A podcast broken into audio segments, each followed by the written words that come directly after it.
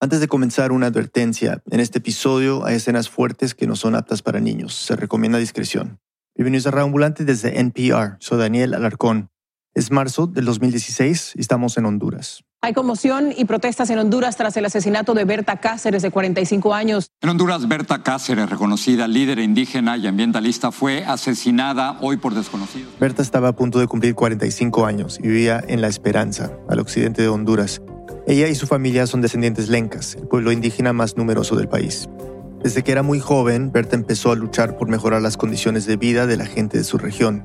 También defendía las tierras ancestrales lencas y buscaba proteger el medio ambiente de intereses privados y de los gobiernos que querían montar proyectos mineros, madereros o hidroeléctricos.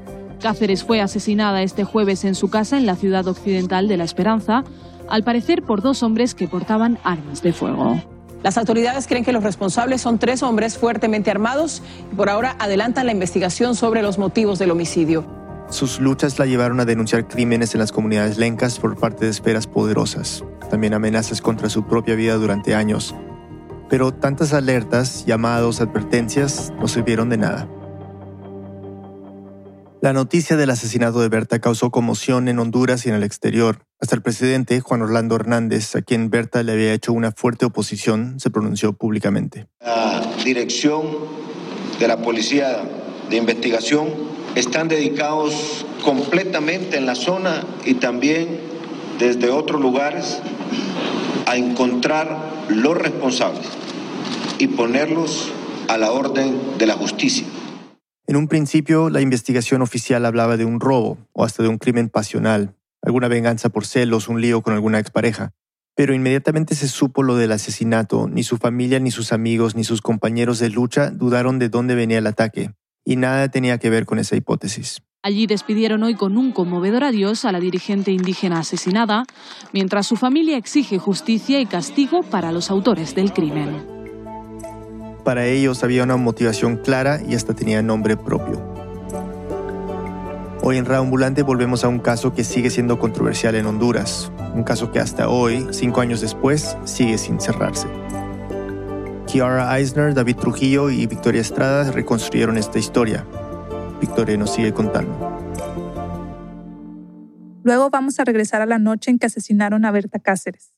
Pero para eso, primero hay que entender cómo se convirtió en una figura tan incómoda para ciertas personas e intereses.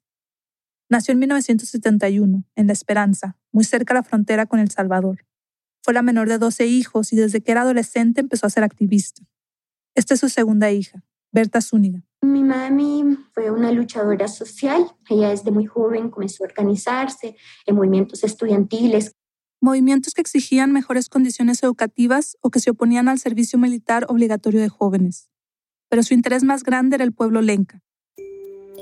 Aunque es la etnia indígena más numerosa de Honduras, y si bien la moneda nacional, el empira, tiene el mismo nombre de un legendario cacique lenca, desde siempre ha sido una población que sufre el abandono del Estado.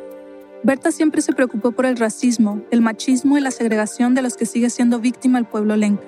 Luchaba, entre otras cosas, contra el despojo de sus tierras por parte de diferentes gobiernos o empresas privadas. Le exigía al Estado la garantía de sus derechos fundamentales. Esta es Berta, hablándole a una de esas comunidades en 2013. Compañeros y compañeras, ese colonialismo no ha acabado. Por eso esta lucha es tan dura para los pueblos indígenas. Y hay un aparato del Estado al servicio de eso.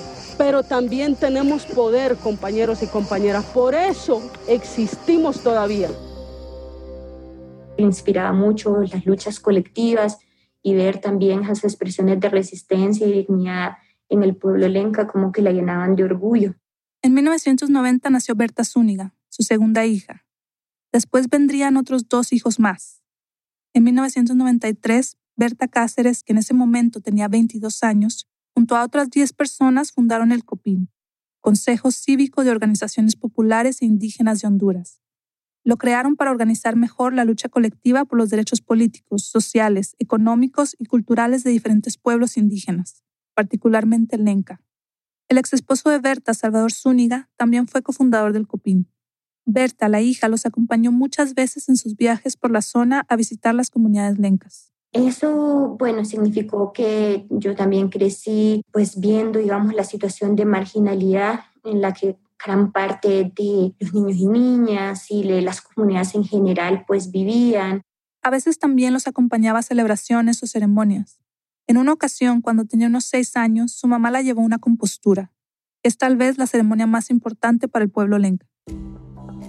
Como parte de ese ritual, reparten chicha de maíz en una taza, o guacalito como lo llama ella, y todos toman un sorbo. Entonces, cuando a mí me pasaron el guacalito, yo la quedé viendo así porque yo sabía que yo era una niña y que eso era una bebida alcohólica. Y entonces ella me dijo, véasela. La obedeció y tomó un sorbito. Y, y yo la sentí horrible. entonces empecé a arrugar la cara. Su mamá la regañó. Me dijo que, que dejara estar arrugando la cara, que eso era una, una cosa seria y que eso era parte de la espiritualidad del pueblo lenca, entonces que no podía estar haciendo malas caras. Claro, la identidad lenca le daba forma a la lucha de sus papás, de su comunidad, del copín.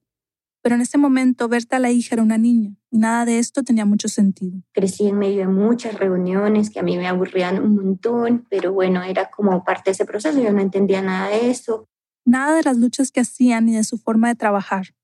Pero lo cierto era que el COPIN empezaba a tener protagonismo incluso a nivel nacional. Lograron con presión pacífica que el gobierno construyera carreteras, escuelas, centros de salud, proyectos de agua potable y electrificación en comunidades indígenas. También se enfrentaron a industrias privadas e hicieron clausurar docenas de aserraderos que talaban indiscriminadamente en zonas protegidas. Y quizá la victoria más importante de esos primeros años fue lograr en 1995 que el Estado hondureño se comprometiera a cumplir un acuerdo internacional muy importante.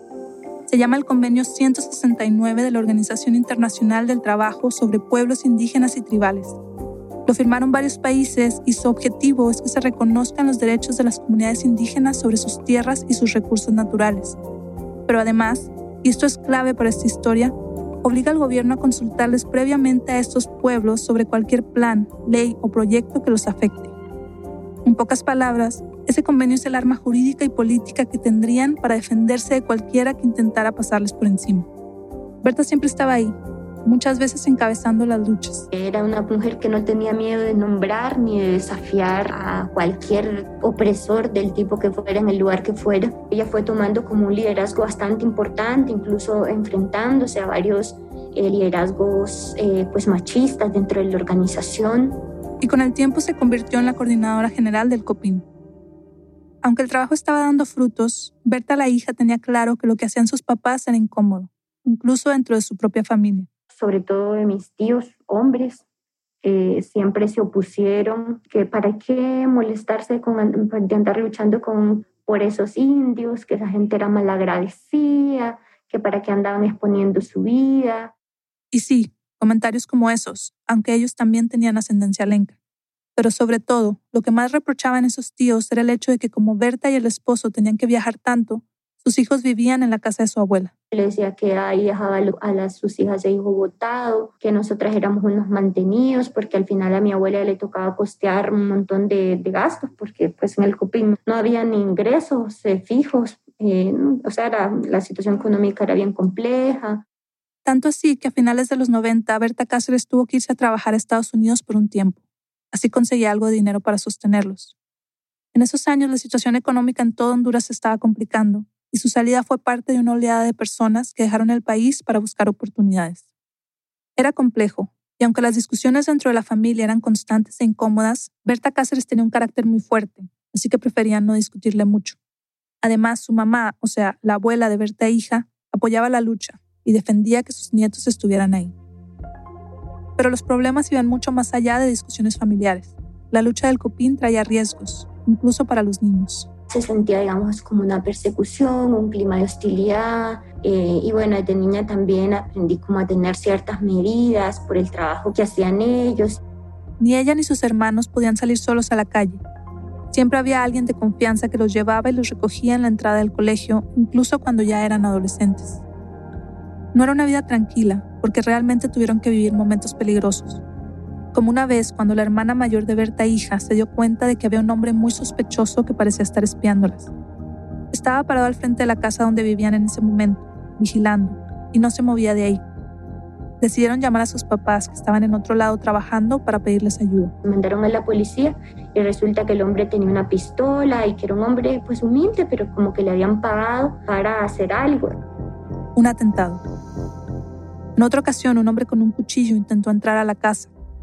La mujer que las cuidaba cerró la puerta justo cuando el hombre alcanzó a meter el brazo y empezó a moverlo para todos lados. Y le alcanzó a cortar la mejilla y le cortó una parte del brazo, pero nosotros teníamos dos perros, pero uno de ellos que se soltó y se le tiró a ese hombre. Entonces ahí ella logró cerrar el portón.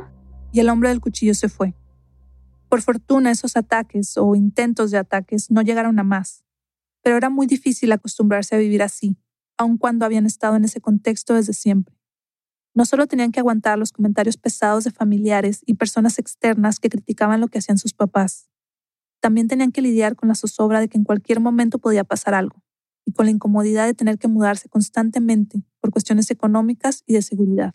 Yo sí le dije una vez, ay, ¿ustedes por qué no pueden ser unos padres normales? Pucha, mami, ustedes son maestra, mi papi también, deberían dedicarse mejor a ser maestros. Y eso, yo le reclamaba como que quería tener una vida normal, pues no sabía qué era eso, una vida estable, quería pasar más tiempo con ellos. A veces lloraba cuando su mamá se iba a trabajar, pero ella siempre le respondía. Mi mamá a veces eh, muy dulcemente y a veces muy duramente te dirá, ay, mami, usted no entiende todavía, ¿verdad? Lo que nosotros estamos haciendo, la importancia de esta lucha. Me decía que, que era un momento histórico donde era importante visibilizar las luchas del pueblo lenca y que, que bueno, que en algún momento eh, todos esos sacrificios que nosotros hacíamos iban a tener su retribución en satisfacciones pues eh, en ver victorias, en ver resultados, en ver procesos. Y así tal vez más adelante podrán vivir tranquilas y en paz. Berta la hija le creía, igual no podía hacer otra cosa. Su mamá le prometió un futuro mejor y ella confiaba en eso.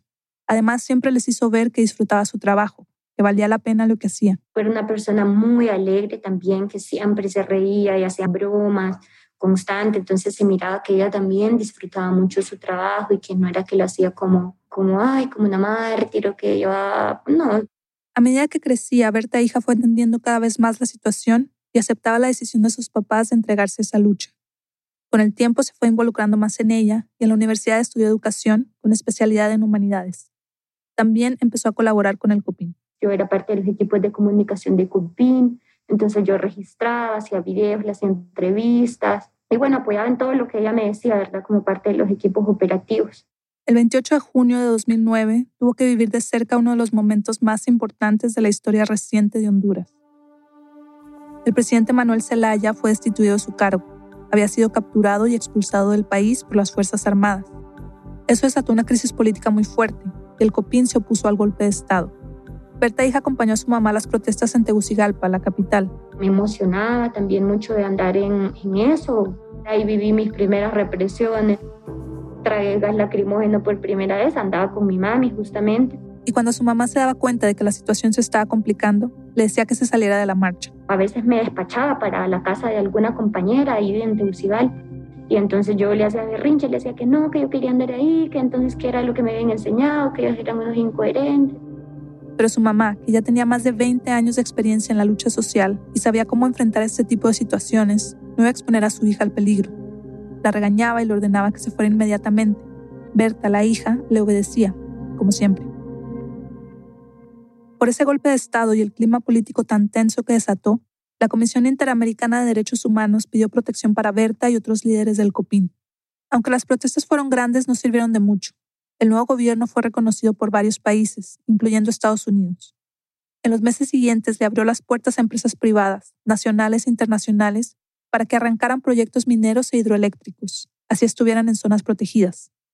La justificación era que como Honduras no producía suficiente energía eléctrica y por eso tenía que comprarla en el exterior a precios altísimos, necesitaban montar sus propias fuentes energéticas.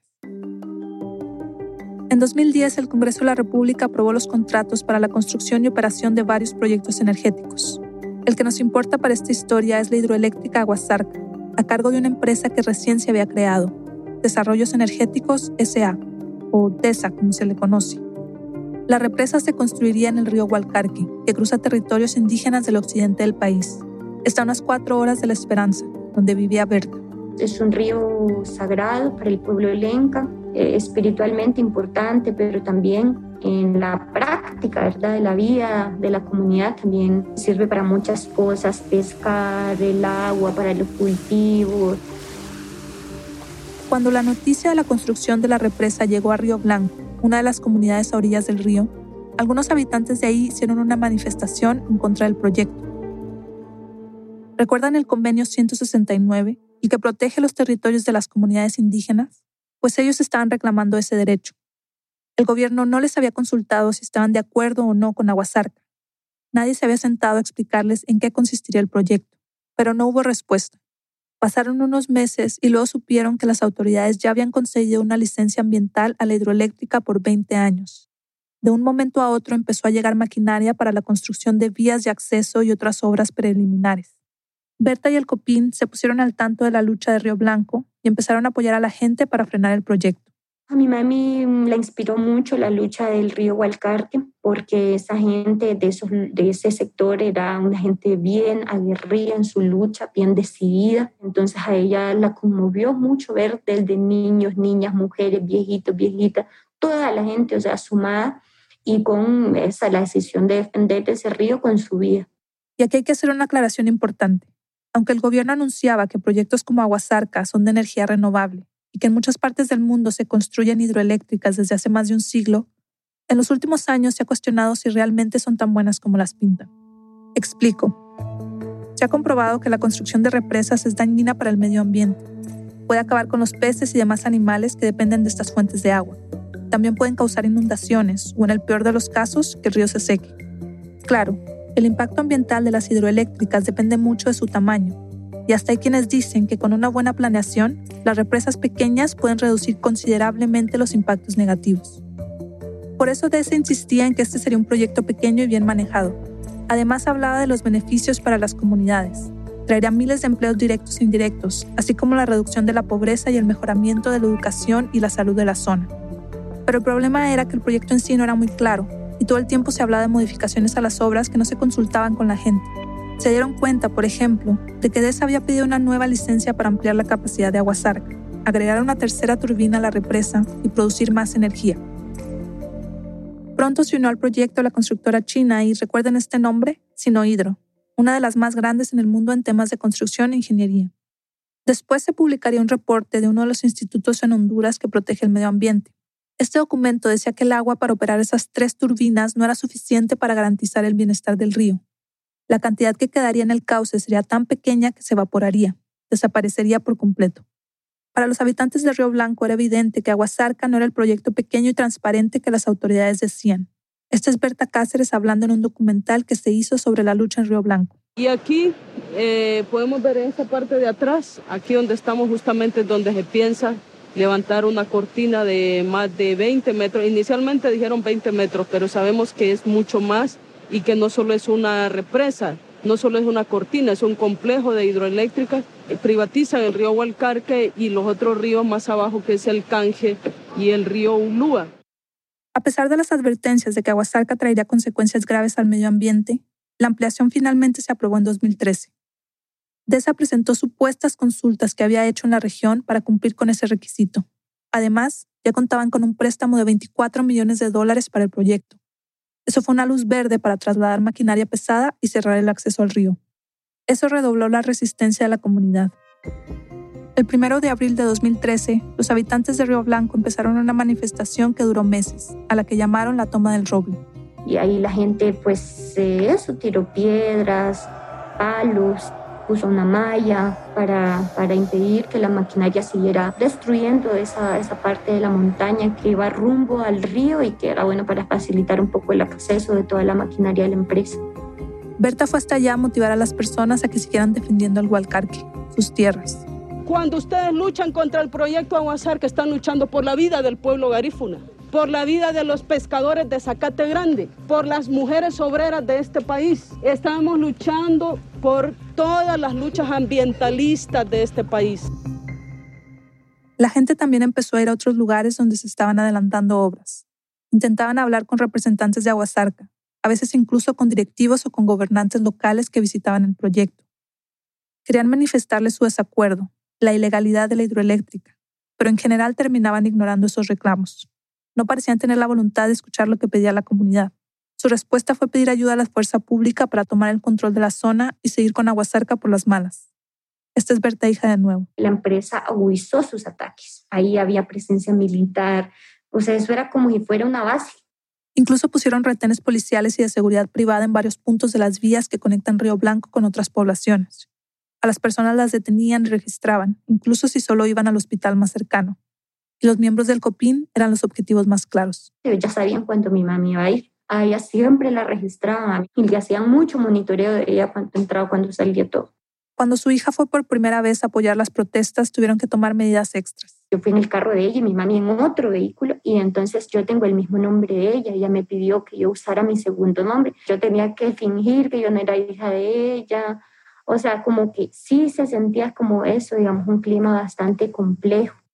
Pero aunque el peligro parecía estar creciendo, Berta siguió reuniéndose con las comunidades, organizándolas, escuchando sus reclamos también recogía denuncias de amenazas y los alentaba a seguir. Eso no se preocupen, compañeros. Mira, nosotros nos han amenazado mil veces de meternos presos. Nos han amenazado a muerte. A eso no le paren bola, a eso no le paren bola, compa. No se vayan a dejar arrinconar por eso. No se vaya, que a nosotros no nos da miedo eso.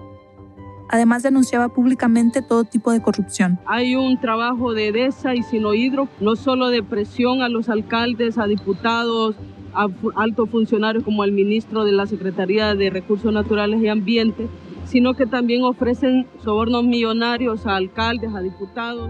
El 15 de julio de 2013, unas 300 personas de la región se movilizaron nuevamente. Durante la protesta, el ejército disparó contra los manifestantes y asesinó a Tomás García, un líder indígena que hacía parte del COPIN. El hijo de Tomás, de 17 años, también fue herido con una bala, pero sobrevivió. El mismo día del asesinato, Sinohidro, la empresa china, paró sus actividades en Aguasarca y un mes después terminó el contrato con DESA. Si bien hasta ese momento el debate del proyecto parecía estar entre dos partes que no pensaban ceder, la muerte de Tomás García sí creó un ambiente muy oscuro alrededor de la hidroeléctrica. Ahora el COPIN señalaba a como un proyecto asesino. Para una empresa tan grande como Sinohidro, no era conveniente estar relacionada con ese escándalo. DESA intentó responsabilizar a Berta y otros integrantes del COPIN de la muerte de Tomás y denunciaron las manifestaciones en contra de Aguasarca como violentas. Una jueza tomó el caso y le prohibió a Berta visitar Río Blanco. También ordenó detenerla de forma preventiva. Sin embargo, la orden de detención nunca se formalizó y el caso se cerró unos meses después por falta de pruebas. Pero eso no evitó que desde varios sectores poderosos pintaran a Berta y al Copín como un peligro para el progreso del país. Este es Salim Flores, presidente del Consejo Hondureño de la Empresa Privada, durante una conferencia de prensa en octubre de 2013. Los grupos que están boicoteando, mejor dicho, están invadiendo y, sobre todo pues poniéndonos en mal a nivel internacional son grupos liderados por la señora Berta Cáceres. Ella tiene una protección de parte de, los, de la Comisión de Derechos Humanos y Amnistía. Eh, está protegida por eh, organizaciones internacionales se refiere a la petición de protección de la Comisión Interamericana de Derechos Humanos, también apoyos de otras organizaciones como Amnistía Internacional, que protege los derechos humanos. Pero era muy difícil tapar el sol con un dedo. No estaban boicoteando el proyecto porque sí. Además de Tomás, el Copín denunció otros asesinatos de activistas en la zona, incluyendo el de un menor de edad. Era un nivel de violencia ya innegable. Por otro lado, la construcción se paró por la salida de Sinohidro y de uno de los organismos financiadores más importantes unos meses antes. Había costado mucho, demasiado, pero era una victoria. En abril de 2015, por el sobresaliente logro medioambiental, se otorga el Premio Ambiental Goldman 2015 a Berta Cáceres, Río Blanco, Honduras le dieron el premio Goldman, considerado el Nobel de Medio Ambiente, por su trabajo con el cupín en el río Hualcarque y por lograr que Sinohidro abandonara el proyecto. Berta vio ese premio no solo como un reconocimiento a esa lucha, sino como la oportunidad para hablar del valor de la tierra, de la necesidad de cuidar los recursos naturales, de respetar los derechos de las comunidades indígenas. Este fue el final de su discurso cuando recibió el premio. Dedico este premio a todas las rebeldías, a mi madre, al pueblo lenca, a Río Blanco, al COPIN, a las y los mártires por la defensa de los bienes de la naturaleza. Muchas gracias. Pero claro, el premio Goldman también era una herramienta política para su protección. Y es que DESA no había desaparecido. Los contratos de la represa seguían vigentes. Aún en un momento de celebración, Berta tenía eso en mente. Creo que por eso ella aceptó recibirlo. Amistades de ella le, le animaron a que ella lo recibiera con esa valoración. Le dijeron, mire, Berta, la lucha ahorita está muy complicada, esto puede visibilizar más la lucha y efectivamente eso pasó. Su nombre, el del Copín y la lucha del río Hualcarque ahora eran conocidos fuera de Honduras. Pero Deza no planeaba dejar ese proyecto multimillonario tan fácilmente. Ya había planteado mover a Huasarca al otro lado del río, a tierras que, según decía, no pertenecían a comunidades indígenas y por lo tanto no necesitaba de ninguna aprobación ni consulta. Por otro lado, y para reducir costos, rediseñó el proyecto. Ahora sería una represa a filo de agua, lo que significa que no se detiene por completo el cauce del río, pero aún así se desvía una parte hacia las turbinas. Para eso consiguió nuevos préstamos multimillonarios. Tres meses después del premio, en Río Blanco se dieron cuenta de que la construcción ya había vuelto a arrancar. Parecía como si esa lucha no tuviera fin. Aguasarca sigue estando en el mismo río, y no por cambiar de ribera dejaba de afectar a la comunidad. Yo me sentía bien contrariada porque yo decía, pucha, nosotros luchamos por vivir en un país tranquilo, por tener paz, pero eso no para nada. Pero si la construcción no se detenía, Berta tampoco. Iba de un lado al otro. Organizaba marchas en diferentes puntos de la zona. Viajaba a Tegucigalpa a denunciar los atropellos de Deza. Daba entrevistas en medios. Tenía una dinámica súper intensa. Si a las 11 de la noche tenía que ir a Río Blanco porque algo había pasado a las 11 de la noche se iba. Eh, volvía en la madrugada, se quedaba a mitad de camino. O sea, tenía una intensidad, no descansaba, era día y noche, madrugada, que comunicados, que hay que hacer esto, que boom, boom, boom. O sea, una, una cantidad de cosas que hacía impresionante. Entonces, sí, yo, yo me sentí un poco agobiada. No, no, era, no era fácil. En alguna ocasión le preguntó a su mamá cómo se sentía. La respuesta la sorprendió. Me dijo, mire mamita, yo le voy a decir algo, pero esto no le voy a decir a nadie, esto solo se lo digo a usted. Yo miro que esta lucha está bien difícil ganarla. Ella sabía también que había mucha, mucha corrupción, se estaban metiendo mucho dinero, estaban intentando comprar liderazgo. Pero Berta era obstinada. En público seguía manteniéndose firme, motivando la lucha contra el proyecto. Finalmente ese era su trabajo y el papel que tenía que jugar dentro de la organización. Y bueno, ella podía aguantar toda la presión. Lo que no soportaba era la idea de que se metieran con su familia. Porque ella temía mucho más que a ella le pasara algo, era que a nosotras nos pasara algo. Por eso creo que se impulsó el poco de que varios de nosotras estudiáramos fuera del país, conseguimos becas o estudiamos con el apoyo solidario de otros compañeros y compañeras en otros lugares. En ese momento cualquier cosa podía pasar, incluso que a Berta, la hija, la confundieran con su mamá y le hicieran daño. En 2015 se enteraron de que la inteligencia del Estado las estaba investigando. Mi mami le dio mucho miedo, tuve que estar como una semana escondida en la casa de una compañera fuera de aquí de La Esperanza. Y yo estaba muy cansada, sobre todo porque me habían encerrado, entonces dije, no, yo me voy. Y poco después le dieron una beca para estudiar una maestría en estudios latinoamericanos en México. Entonces ella me dijo, no, pero México es igual de peligroso que Honduras. Yo le dije, ay, sí, pero en México yo no soy hija suya. En México yo no soy hija suya, le dijo.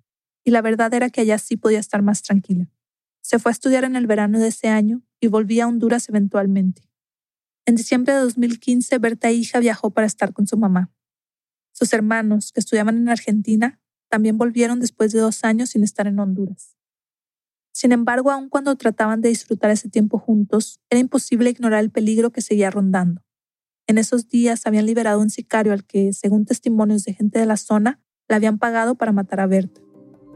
Por eso, cuando empezó 2016, empezó a hacer una denuncia pública que estamos siendo objeto de hostigamiento y detenciones ilegales por parte de empleados de DESA, de la empresa DESA, del proyecto hidroeléctrico Aguasar creo que también tenía mucha claridad de que a ella le podía pasar algo. Y bueno, ella siempre nos decía aquí me van a, o me van a judicializar o me van a matar. Entonces yo le decía que no, que dejara de andar diciendo eso, porque ella no le iba a pasar nada, que era una persona muy reconocida, entonces que, que no. El 1 de marzo de 2016, cuando ya los hijos de Berta se habían ido, empezó un foro organizado por el COPIN en La Esperanza. La idea reunirse tres días para discutir propuestas energéticas que pudieran funcionar como alternativa a las hidroeléctricas. Una de las personas que estuvo en ese encuentro fue Gustavo Castro, otro activista ambiental mexicano y director de la organización Otros Mundos. Gustavo había conocido a Berta en 1999 en un encuentro de movimientos y ONGs del continente. Este es Gustavo. Me pareció muy despierta, muy alegre, muy viva, como con mucha energía, pero sobre todo muy inteligente, con mucho compromiso con su pueblo, mucho compromiso con el movimiento social. Después siguieron encontrándose en diferentes reuniones y movilizaciones y se hicieron buenos amigos. Por eso Berta lo había invitado al foro, y cuando terminó la jornada del 2 de marzo, le dijo que se quedara en su casa para seguir planeando las actividades del día siguiente. A Gustavo le pareció buena idea. Fueron a cenar y llegaron a la casa alrededor de las 10 de la noche. La casa de Berta estaba en un barrio nuevo a las afueras de La Esperanza, con muy pocas construcciones alrededor. Gustavo sabía de las amenazas contra Berta, así que se sorprendió de que la casa no tuviera seguridad, solo una malla alrededor y una reja en la entrada. Pero bueno, confió en que Berta tenía todo bajo control. Después de hablar un rato, cada uno fue a su cuarto. Gustavo se tumbó en la cama.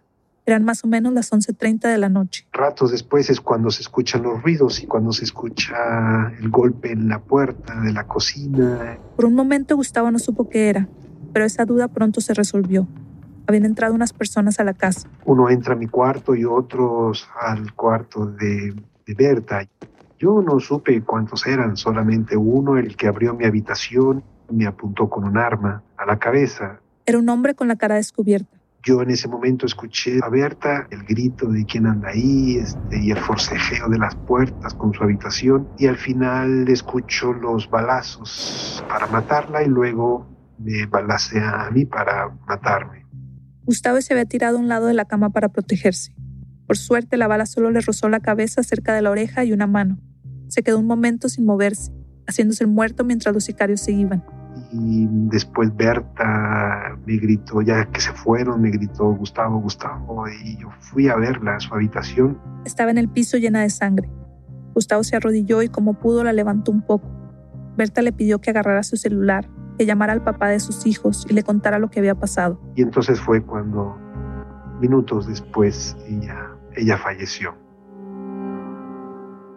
En ese momento, Berta e hija estaba en la Ciudad de México.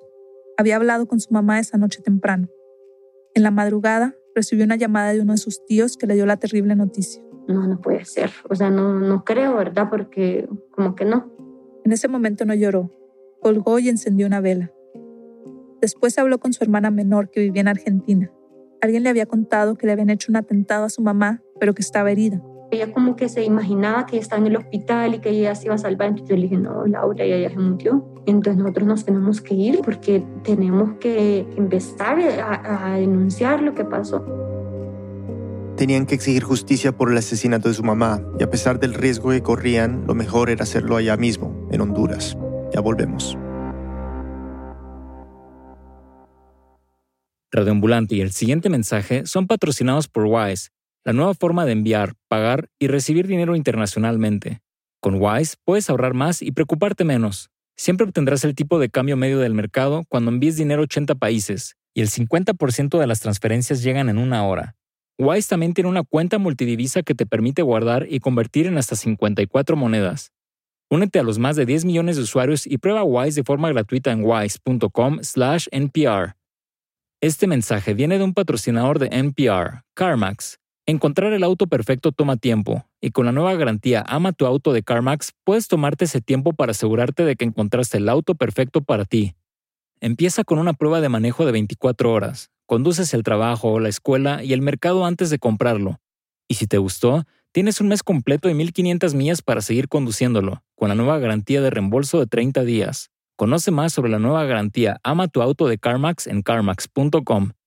El mundo es un lugar complejo, pero conocer el pasado nos puede ayudar a entenderlo mucho mejor.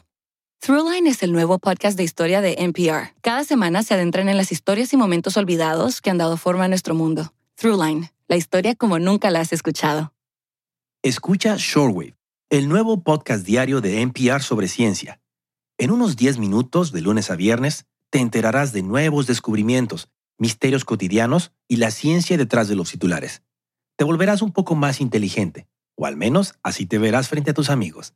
Escucha y suscríbete ahora a Shortwave de NPR. Estamos de vuelta en Reambulante, soy Daniel Alarcón. Antes de la pausa, Berta Zúñiga se enteró del asesinato de su mamá en la madrugada del 3 de marzo del 2016. Yo casi que ni lloré, pero su reacción no fue quedarse quieta. Desde ese momento que a mí me dieron la noticia, yo sentí una fortaleza, sentí no sé, algo así, pero increíble, así como yo estaba súper pilas, así, tan, tan, tan, tan. Y muy rápido organizó todo para viajar. Las autoridades ya estaban empezando la investigación. Trasladarían el cuerpo hasta Tegucigalpa para hacerle una autopsia. Recogerían pruebas en el lugar, tomarían testimonios. Pero en Honduras, como en tantos otros países de la región, cualquier cosa puede pasar durante la investigación. Ocultar pruebas, inventar otras, desviar la atención a cosas irrelevantes, conseguir falsos testigos. Por eso Berta tenía que estar allá cuanto antes y junto a sus hermanos tomar las riendas de la situación. Victoria nos sigue contando. Berta quería llegar a Honduras ya, pero conseguir un vuelo directo a Tegucigalpa era difícil.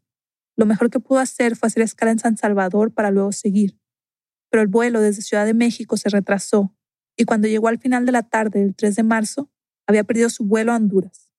Ahí explotó. Empecé a llorar de la cólera que tenía yo, de la rabia que tenía, porque me había quedado botada y yo decía, pucha, no puedo llegar. Y yo sabía que el cuerpo de mi mami estaba en autopsia en Tegucigalpa y que lo iban a mover a la esperanza. Entonces yo quería llegar a Tegucigalpa para parirme con el cuerpo de mi mami.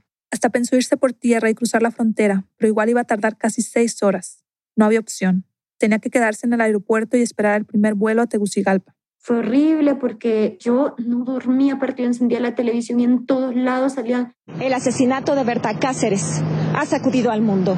Ha generado la movilización de organizaciones humanistas que se apostaron a esperar la llegada de su cuerpo en la morgue en Tegucigalpa. Pasó toda la noche en el aeropuerto y en la mañana del día siguiente pudo viajar. Ya en Tegucigalpa, una amiga la recogió para llevarla a la esperanza. El cuerpo ya estaba allá, y habían empezado los preparativos para el funeral. Un par de horas después llegaron sus hermanos de Argentina. Y ellos estaban súper malos, pero mal, mal, mal. En ese momento a mí se me quitó toda tristeza, toda cosa, y yo les empecé a consolar. Pero sentía que no había mucho tiempo, tenían que actuar rápido. Ahí mismo nos reunimos y dijimos, nosotros vamos a dar una conferencia de prensa de parte de nosotros. Vamos a hacer un comunicado, vamos a decir esto, esto, esto, esto. La conferencia fue en la mañana del día siguiente denunciamos al Estado de Honduras, dijimos que era un crimen político, que era la empresa esa, que era, bueno, como todo lo que nosotras queríamos decir. Exigieron justicia. No querían que pasara lo que ya habían visto en los crímenes contra tantos otros activistas en el país. Aquí la gente la matan como perro y hay una impunidad espantosa. Se han muerto un montón de gente aquí, ¿verdad? Y nosotros, bueno, ya sabíamos, nosotras pues crecimos en esta lucha y teníamos como esas claridades. Y es que desde el golpe de Estado en 2009 hasta ese día en 2016, habían asesinado a más de 100 activistas en Honduras y casi todos esos crímenes habían quedado impunes. La familia de Berta también usó esa conferencia de prensa para insistir en la cancelación del proyecto Aguasarca y la desmilitarización de la zona, pero sabían que continuar la lucha de su madre los ponía ahora aún en más peligro. Yo tenía un miedo de que, que por algún lado nos iban a matar, pero nosotros dijimos, no, ahora vamos con todo, ¿verdad? Contra este sistema asesino. La investigación oficial de las autoridades empezó apuntando hacia Gustavo Castro, el único testigo del asesinato. Lo estaban tratando más como sospechoso del crimen que como víctima también del atentado. Primero lo interrogaron durante 48 horas y después le prohibieron salir del país. No fue el único cercano a Berta en esa situación. Empezaron a investigar a toda la gente del Copín que fue interrogada por más de ocho horas. En algunos casos, y sin comida ni descanso las autoridades empezaron a pegarse a dos hipótesis principales. Una era el crimen pasional, que alguna expareja de Berta tenía que ver en el asunto. La otra era que había sido por supuestos conflictos internos del COPIN para tomar el liderazgo de la organización. Y aunque admitían que era posible que el trabajo de Berta tuviera que ver con su asesinato, no era la hipótesis principal. Entonces ahí nosotros empezamos a decir que nosotros no confiamos absolutamente en el Estado, entonces ¿qué, qué podíamos hacer? Por esa época estaba sonando mucho la investigación independiente que hubo en México por la desaparición de los estudiantes en Ayotzinapa. La familia de Berta, el COPIN y otras ONGs empezaron a pedir al Estado y a organismos internacionales que se formara un grupo parecido, con expertos de otros países. La Comisión Interamericana de Derechos Humanos apoyó la propuesta, y también lo hicieron las Naciones Unidas y varios estados europeos, entre los que estaba el Vaticano, pero el Estado hondureño se negó. Aún así, la presión internacional pareció funcionar. Luego de casi un mes de impedirle la salida del país, la Fiscalía de Honduras finalmente dejó libre a Gustavo Castro. Después se allanó unas oficinas de DESA e incautó computadoras, memorias USB, celulares. Además, contrató una empresa de telecomunicaciones para interceptar las torres de celular cercanas a la casa de Berta y seguir las líneas telefónicas que estuvieron por ahí esa noche. Con la información que recolectaron, en mayo de 2016, a dos meses del asesinato de la prominente activista ambientalista Berta Cáceres, las autoridades hondureñas anunciaron este lunes la detención de cuatro supuestos implicados en su muerte. Se han capturado cuatro personas que presuntamente están vinculadas con el asesinato de la ambientalista Berta Cáceres. Los cuatro hombres, entre ellos un mayor del ejército y un oficial militar retirado, fueron detenidos en la operación Jaguar de la Agencia Técnica de Investigación Criminal y coordinada por el Ministerio Público. Entre los capturados había un militar y uno de los supuestos sicarios que entraron aquella noche a la casa de Berta. Los otros dos estaban ligados a DESA. Uno era el gerente en temas sociales y del medio ambiente de la compañía y el otro era Douglas Giovanni Bustillo, un ex militar que había trabajado como responsable de la unidad de seguridad de DESA hasta meses antes del crimen. Según las pruebas que tenía la fiscalía, estas personas habían estado en contacto con los sicarios, se reunieron con ellos y estuvieron cerca de la casa de Berta esa noche. Deza negó cualquier conexión con el asesinato. En ese mismo operativo capturaron al hermano de uno de los sospechosos, y en los siguientes meses la policía detuvo a otras tres personas más que supuestamente completaban el grupo que mató a Berta. Con esos arrestos el gobierno dijo que la justicia estaba cumpliendo.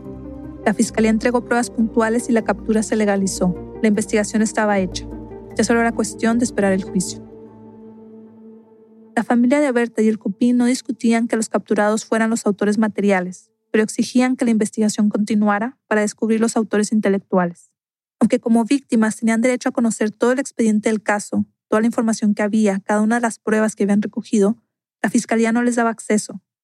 Y eso que es algo básico para continuar con cualquier proceso judicial. Eso claro despertó muchas dudas en torno a la investigación. Por eso, aunque el gobierno seguía insistiendo en no respaldar una investigación independiente, la Comisión Interamericana de Derechos Humanos y otros organismos internacionales crearon el GAIPE, el Grupo Asesor Internacional de Personas Expertas para investigar el caso de Berta Cáceres. Eso fue en noviembre de 2016, ocho meses después del crimen, y lo conformaron cinco abogados de tres países, entre los que estaba ella. Mi nombre es Liliana Uribe, yo soy abogada, defensora de derechos humanos, eh, investigadora social. Liliana es colombiana, Lleva casi 30 años trabajando en organizaciones por los derechos humanos en su país y en otros lugares del mundo. Había compartido con Berta Zúñiga, la hija, en algún encuentro de movimientos sociales hace un tiempo. Como era tan conocida internacionalmente por su trabajo, le invitaron a ser parte del GAIPE. Cuando se reunió con los otros cuatro abogados, partieron de un punto clave. Si bien una investigación penal se hace por un hecho puntual, como un robo, por ejemplo, el caso de Berta no se podía tratar solo como un asesinato, es decir, la justicia en el caso del asesinato de Berta no dependía de lo que había pasado exclusivamente la noche del 2 de marzo. Para eso primero había que ubicarlo en un contexto más amplio de violaciones sistemáticas a derechos humanos que habían sufrido ella, el Copín y el pueblo lenca. Así que lo primero que hizo el GAIPE fue documentarse muy bien sobre el Copín, su importancia en el movimiento social hondureño y las luchas que habían hecho por casi 25 años. Luego viajaron a la zona donde trabaja la organización para hablar con los líderes, con las personas que viven ahí, con quienes apoyan la lucha por sus derechos, gente que finalmente conoció a Berta y trabajó con ella. Al mismo tiempo, según Liliana, se reunieron con una abogada de DESA que les ofreció su colaboración en el proceso a nombre de la empresa y también con funcionarios de las autoridades que llevaban la investigación. Pero estos, según cuenta Liliana, tuvieron una actitud si bien como respetuosa, un poco como mm, no nos importa lo que ustedes vayan a decir o hacer, ¿cierto? Nosotros ya tenemos todo claro, nosotros no necesitamos nada de ustedes, además porque ellos tenían pruebas. Las pruebas que seguían sin entregar. De ahí en adelante, el GAIP organizó todas esas entrevistas y recogió los testimonios de los capturados en las audiencias públicas. Tienen una imagen ya bastante clara del caso. No les faltaba mucho para terminar y publicar el informe cuando, por fin, entre septiembre y octubre de 2017, la Fiscalía les dio acceso a las pruebas. Y realmente cuando nosotros tuvimos acceso a la prueba del expediente y la examinamos, fue la mayor sorpresa, porque decíamos, ¿cómo esta cantidad de prueba que aparece acá es segmentada? O sea, la fiscalía había armado su caso con elementos puntuales y era bastante clara la responsabilidad de las personas que tenían detenidas. Pero la información que tenían apuntaba a algo muchísimo más grande y comprometedor, no solo con respecto al asesinato de Berta. Vamos por partes. Recuerden que en el allanamiento a las oficinas de DESA y en las requisas a los detenidos habían encontrado memorias USB, computadoras y celulares. Toda la información que había ahí era enorme. llamadas, correos electrónicos, chats. Nos tuvimos que meter en un esfuerzo pues impresionante para hacer ese ejercicio de lectura de toda esa información. Un trabajo muy, muy delicado, muy serio, muy, muy de detalle. Ahí empezaron a darse cuenta de una red de comunicación entre socios de DESA, directivos y personas de la zona de Aguasarca que trabajaban o colaboraban con la empresa todo ese cúmulo de comunicaciones quedó allí explícita. Entonces, eh, ahí es donde nosotros vamos estableciendo como esos distintos niveles de actuación. Era evidente, por ejemplo, el monitoreo constante de Desa a Berta, a quien veían claramente como su enemiga. Tenían un nivel de infiltrados, que eran personas a las que les pagaban y que entregaban formación de los movimientos de Berta Cáceres detalladísimos y de otros integrantes del COPIN.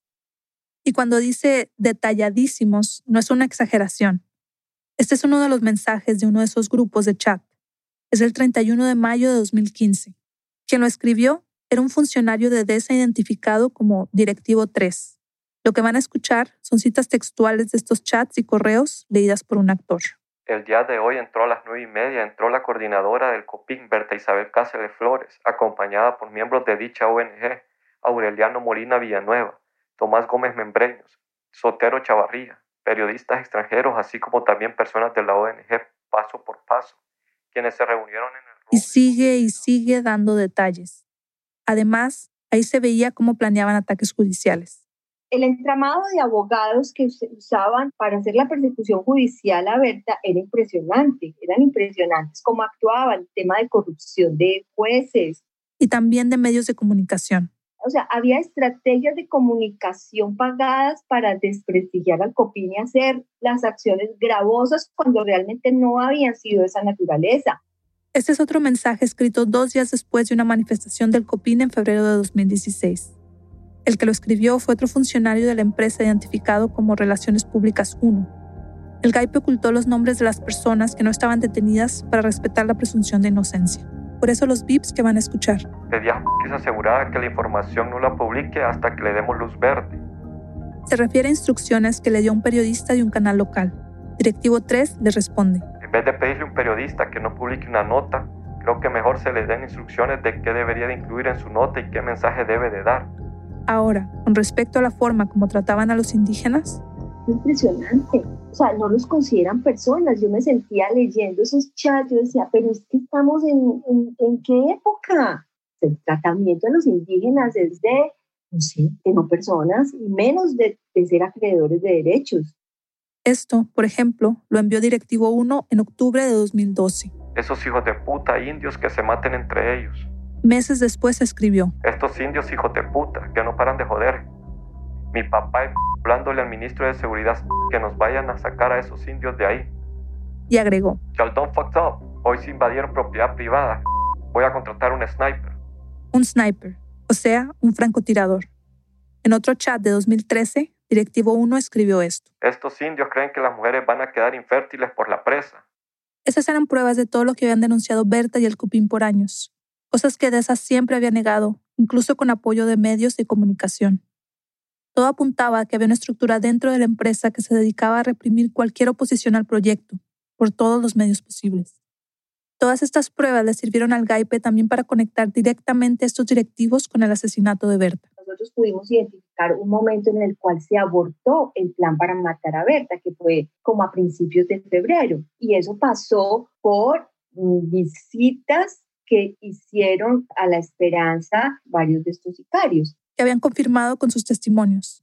Y además, el 6 de febrero, Bustillo, el ex jefe de seguridad de DESA, le escribió a un directivo de la empresa. Misión abortada hoy. Ayer no se pudo. Esperaré lo que usted dijo porque ya no tengo logística. Estoy en cero. La comunicación entre estas dos personas no paró ahí. El primero de marzo volvieron a hablar y se reunieron al día siguiente. Después de esa reunión, Bustillo tuvo contacto telefónico durante el día con los sicarios y esa noche asesinaron a Berta. Horas más tarde, a las seis de la mañana, este hombre volvió a hablar con el directivo de la empresa. Luego se sabría que Bustillo era quien comandaba los sicarios y que en noviembre de 2015, cuando el GAIPE dedujo que se había empezado a planear el asesinato, Bustillo recibió un pago de miles de dólares que no pudo explicar de dónde venía, teniendo en cuenta que estaba desempleado. En noviembre de 2017, el GAIPE publicó los resultados de su investigación.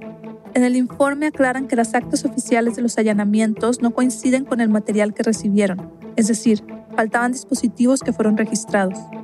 Pero dejan claro que aún con la información que recibieron, pueden afirmar que el asesinato de Berta se planeó desde DESA, que los directivos supieron en todo momento lo que estaba pasando.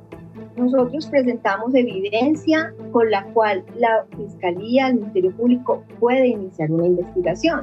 Nosotros consideramos que es prueba fundamental incluso para condenar.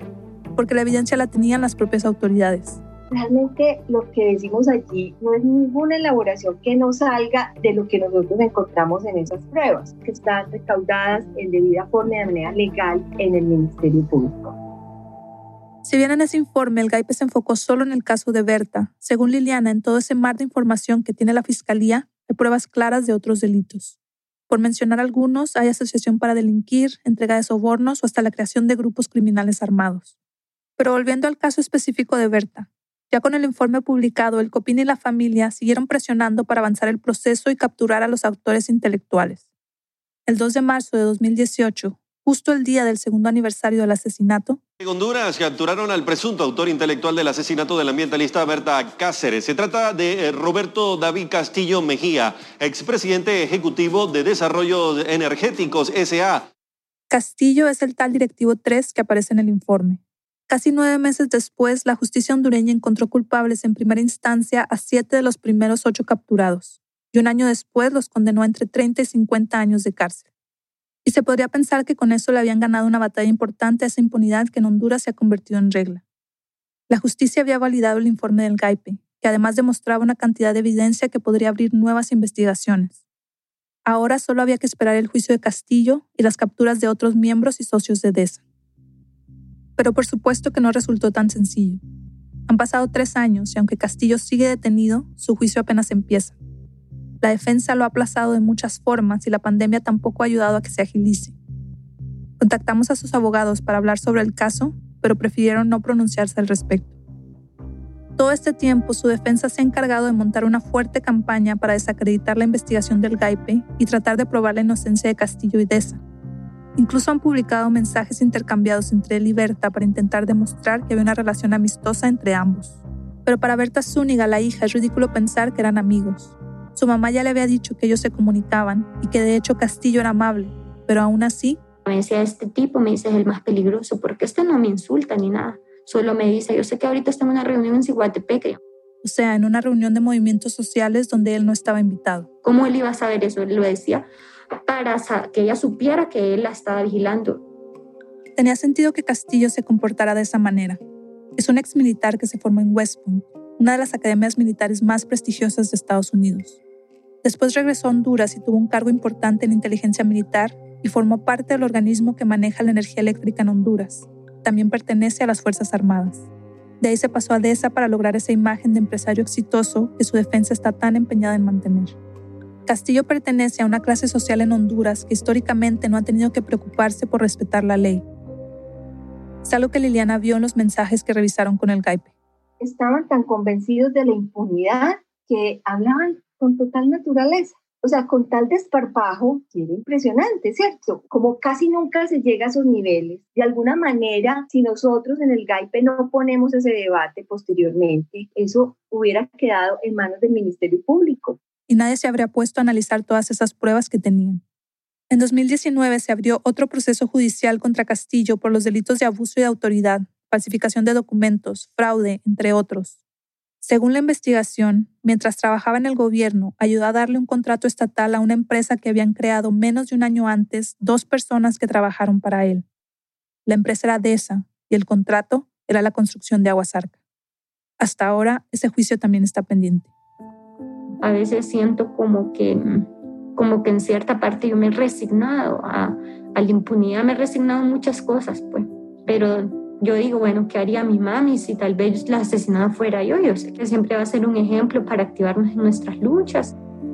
Desde mayo de 2017, Berta Zúñiga es la coordinadora general del CUPIN. Ahora, con 30 años, sigue luchando por la reivindicación del pueblo lenca, el reconocimiento de la propiedad de sus tierras y por el medio ambiente.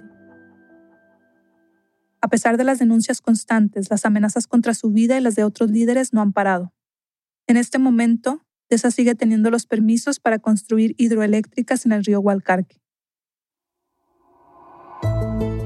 Desde el asesinato de Berta, por lo menos 29 activistas han sido asesinados en Honduras. Hasta hoy el país sigue siendo uno de los lugares más peligrosos en el mundo para los activistas ambientales.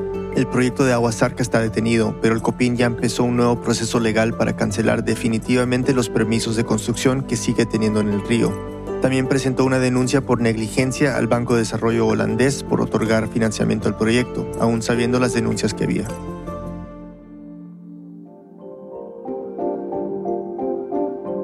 Esta historia fue producida por David Trujillo y Victoria Estrada y reporteada por Kiara Eisner. Fue editada por Camila Segura y por mí. Desiree Yepes hizo el fact-checking, la música y el diseño sonido son de Andrés Aspiri. Gracias a Jorge de Stefan por su ayuda con este episodio. El resto del equipo de Rambulante incluye a Paola Aleán, Nicolás Alonso, Lisette Arevalo, Jorge Caraballo, Aneris Casasus, Xochil Fabián, Fernanda Guzmán, Remy Lozano, Miranda Mazariegos, Barbara Sahil y Elsa Liliana Ulloa.